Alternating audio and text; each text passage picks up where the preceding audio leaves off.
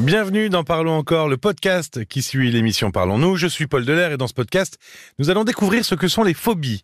Et pour nous éclairer et nous expliquer ce qu'est une phobie et comment cela se développe, Caroline Dublanche est restée avec moi après le direct. Bonsoir Caroline. Bonsoir Paul. Alors, pourquoi parle-t-on des phobies ce soir? Tout simplement parce que dans cette émission du 29 août, Stella appelait pour nous euh, parler de sa phobie qui était sous-estimée par les gens. Euh, c'est ce qu'elle euh, trouvait. Elle parlait de l'hémétophobie qui est la peur de vomir. Oui. Alors, on sait qu'une phobie, c'est une peur. Hein, euh, bon, ça, on le sait plus ou moins un peu tous. Mais euh, est-ce que tu pourrais nous en dire un peu plus sur ce qu'est une phobie, sur le concept de, de la phobie? Oui, parce que des peurs, euh, on en a tous des peurs, mais ce Oui. qui caractérise la phobie, c'est vraiment une peur intense, incontrôlée, incontrôlable. Enfin, euh, c'est persistant, euh, c'est irraisonné, Oui. et ça se focalise sur euh, un objet euh, ou une situation précise. Là, Ah oui, c'est bien précis. C'est très, voilà, c'est vraiment très précis. Alors, euh, ce qui caractérise aussi euh, la, la phobie, c'est que les personnes ont parfaitement conscience du caractère excessif et, et non justifié de, de leur peur. hein. Oui, les gens en ont conscience. Ah oui, bien sûr, oui, oui. Euh, Stella nous le disait. Pour le coup, c'était le cas. disait c'est irrationnel, ils savent que c'est irrationnel, mais ils ne peuvent pas euh, euh, faire face. Enfin, c'est quelque chose vraiment d'une peur irraisonnée, Ouais, incontrôlée. c'est incontrôlé. et qui les amène euh, à des conduites d'évitement, c'est-à-dire qu'ils vont faire en sorte de pas se retrouver face à l'objet ou la situation qui provoque la phobie. Alors, évidemment, euh, Bah, Il y a certaines phobies qui sont très compliquées très à contourner. et très invalidante. Parce que euh, la phobie des araignées, bon, euh, où on n'en rencontre pas quand même tous les quatre matins. On peut euh, la, phobie des serpents dans nos contrées, euh, ça va Oui. dans les villes, Oui, notamment. à dans Paris, les- c'est. Bon, ça Mm. va. En France, oui, ça va. Évidemment, quand on est dans une une agoraphobie, c'est-à-dire euh, une, une- les, finalement la, la peur d'être dans une situation euh, qu'on ne contrôle pas, parce qu'il y a ça euh, derrière euh, derrière c'est c'est-à-dire que c'est c'est-à-dire que dans une euh, dans une foule, dans un, un espace euh, comme ça, euh, euh, Un peu restreint, enfin restreint en Alors, tout cas. non, plutôt vaste, euh, dans enfin le, le côté où on, on peut perdre le contrôle, on peut euh, s'évanouir, perdre connaissance, euh, c'est beaucoup plus invalidant. Je pense à la phobie sociale, où on est vraiment dans la peur des autres, du regard des autres. Ça, ça devient euh, très invalidant. Oui, oui, on parlait des situations particulières. Il y- il y en a plein, des, des, des, des phobies. Il y a la peur des lieux élevés. C'est euh, l'acrophobie. Oui. Comme l'acrobranche. non mais il y a, oui, il y a oui, euh, la fameuse, la- alors il y a la classique, il y a la peur des clowns qui est la coulrophobie, mais euh, mais il y en a, alors, il y a certaines phobies qui sont euh, parfois euh, aussi des bonnes excuses. Il y a la gamétophobie, la peur du mariage. Pour certains, ça peut être une bonne excuse. Oui, non, mais c'est c'est drôle. Ça devient même un peu bon. Il y a un côté un peu excessif quand je disais euh, on peut trouver des phobies, mais la peur, elle peut se fixer sur autant d'objets, autant de situations. Mais c'est vrai que parfois, elle le disait d'ailleurs, Stella. Le problème, c'est que on le tourne un peu en dérision, voire Mm. en ridicule. Et, et, et dans cette, c'est vraiment un inventaire à la, à la Prévert, hein, parce qu'alors euh, il y a les, il y a le nom aussi associé Oui. qui fait rire. euh, bon, Géphirophobie, la peur de traverser un pont. D'accord. Mais ça peut avoir beaucoup de signification à traverser un pont, cela dit.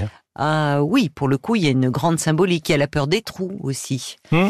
Euh, enfin, c'est vraiment euh, bon. On n'en finit pas, mais évidemment, il y a des il y a des phobies qui, comme je disais, sont plus invalidantes que d'autres. Parce que en fait, euh, la, les, les, tu as commencé en parlant de peur. Les peurs, par exemple, euh, elles font partie du, du développement euh, du petit enfant. Mhm. Euh, toutes les, les peurs euh, sont, sont présentes. La peur euh, des, des visages étrangers chez le Mhm. nourrisson, puis après il y a la peur des monstres, la peur des, des voleurs, la peur.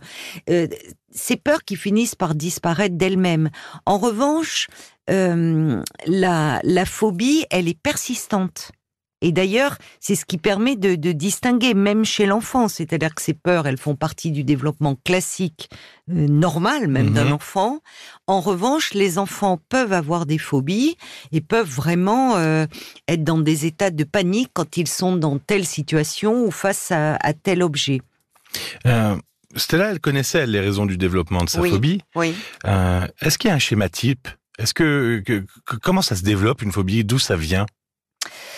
C'est complexe parce que, en fait, il y a, il y a comme souvent plusieurs facteurs euh, qui entrent en, en ligne de compte. Faut pas oublier, puisque que euh, certaines de, il y a de l'atavisme aussi dans cette histoire-là. Qu'est-ce que c'est l'atavisme? Ben, C'est-à-dire que c'est des hum, des caractères euh, physiques ou psychologiques qui se transmettent de façon héréditaire, Mhm. euh, alors qui, qui sautent des générations, mais qui peuvent se ressurgir euh, Mhm. subitement à travers certains de nos de nos comportements. Oui, quand on voit par exemple les, les, les chevaux quand ils naissent, les poulains, ils savent marcher directement, Oui, c'est ça. il y a quelque chose euh, de qui, qui se qui se transmet et, et pour la survie d'une espèce, on le voit chez les primates qui euh, vont avoir évité des, des, des, des plans d'eau ou peur de euh, le, le, le feu. Enfin, il y a des peurs de l'orage, par exemple. Mhm. Je parlais de la peur des serpents. Enfin, c'est ce qui a, c'est- c'est une conduite adaptative d'une espèce qui lui permet de survivre Mhm. dans un environnement donné. Et il faut pas oublier que nous sommes des mammifères et que nous aussi, nous a fallu nous adapter et survivre dans un environnement qui était parfois hostile. Donc il y a des choses qui se transmettent un peu de l'ordre euh, du biologique, du génétique, bien malgré nous. De l'instinct, ces choses-là, C'est- ça. Alors, il y a aussi, évidemment, quand je parlais des facteurs euh, environnementaux et je parlais euh, à l'instant des, des enfants, il est clair qu'un enfant euh, qui est élevé par des parents assez anxieux, euh, y a, ça va se transmettre cette anxiété parce que les phobies font partie des troubles anxieux. Hein. D'accord, oui. Voilà, c'est euh, alors et, et ce qui distingue justement euh, la phobie de l'anxiété généralisée, c'est que la phobie, elle est uniquement déclenchée en présence d'un objet, d'une Ouais, situation finalement, elle est spécifique. ciblée sur quelque Elle est chose. ciblée sur quelque chose. Alors, évidemment, euh, quand euh, les facteurs environnementaux, l'environnement familial va jouer un grand rôle Mhm.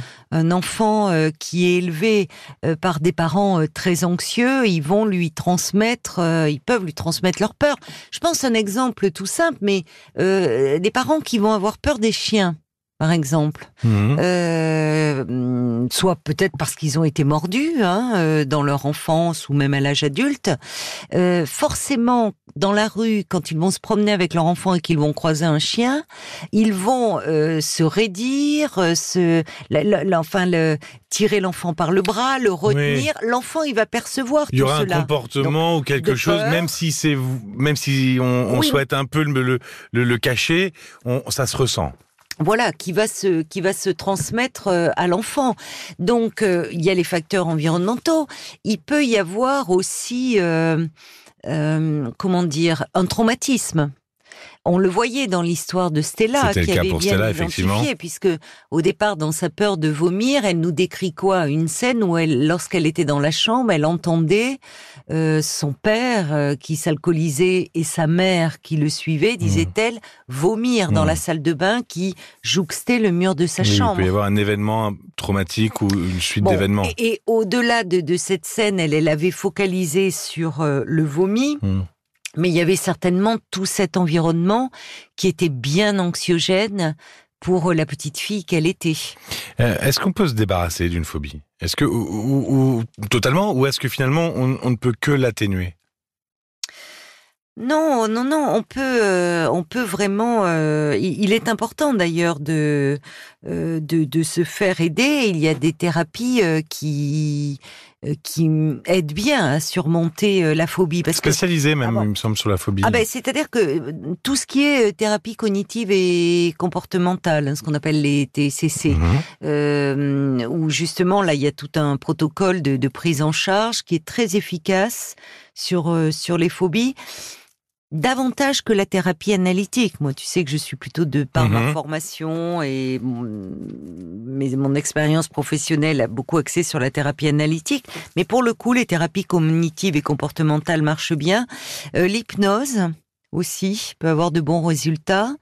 Euh, par contre, tout ce qui est aussi technique de relaxation, parce qu'on a vu que c'est un trouble anxieux. Donc, si on fait baisser un peu le, seuil d'anxiété, mhm. ça peut jouer aussi. Cela dit, euh, face à, si la personne est, est, confrontée à l'objet euh, de sa phobie, elle peut avoir des, des, des symptômes, des, de réels symptômes physiques, hein, des palpitations, des tremblements, des suées, des nausées, des vertiges, oui, sensations. Ça peut aller jusqu'à des attaques de panique. On est vraiment dans, mmh. dans de, dans, dans de l'angoisse. Euh, et c'est assez répandu, hein, parce qu'il y a quand même une personne sur euh, dix qui serait euh, ah oui. Oui, oui c'est pas rien. Et d'ailleurs, plus les hommes, plus les femmes, ou il n'y a pas de distinguo Plutôt les femmes. Les femmes seraient plus globalement plus touchées que les hommes, mais ce qui n'est pas surprenant quand on rattache cela aux troubles anxieux. Et on a beaucoup plus de femmes qui sont touchées par l'anxiété que les hommes. Donc, euh, dans les, il est important de euh, le, propre d'une phobie, c'est sa persistance. Donc, je, je, reviens euh, par rapport aux enfants, distinguer la, peur de la phobie. Il est important quand on, on peut demander l'avis de, de, du pédiatre hein, ou du médecin généraliste par rapport à cela si on a un doute. Mais autant les peurs sont normales dans le développement de l'enfant, autant un enfant qui a des phobies, il est important de, de consulter, de ne pas le laisser dans, dans cet état pour que cette, ce, ce troubles ne s'inscrivent pas euh, dans un tableau d'anxiété. Oui, ça n'envahisse pas euh, tout au long de sa envahissant. Mais même une fois adulte, il est possible effectivement euh, et même recommandé de faire une démarche. Le premier interlocuteur, ça peut être le médecin traitant. D'ailleurs, mhm. pour si si on pour parler un peu de, de ce que l'on vit et qui peut orienter vers un thérapeute spécialisé.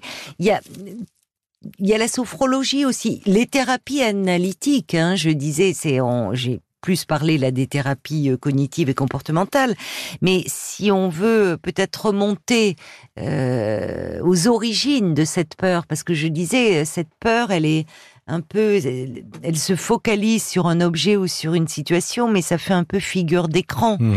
Et oui, c'est un peu l'arbre qui cache la forêt. Quoi. Voilà. Et derrière, il y a, on le voyait d'ailleurs finalement à travers le témoignage de Stella. Mhm. Certes, c'était la peur de vomir, euh, mais au fond, euh, c'était la surface euh, émergée de l'iceberg. Ben, ne soyons pas nostophobes. N'ayons pas peur de rentrer chez nous, ni clinophobes, et n'ayons pas peur de nous mettre au lit.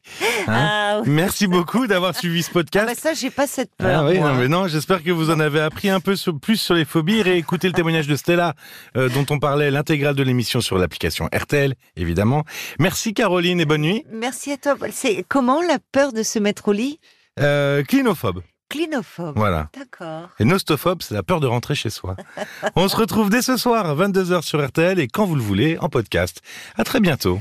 À très vite. Parlons encore. Le podcast.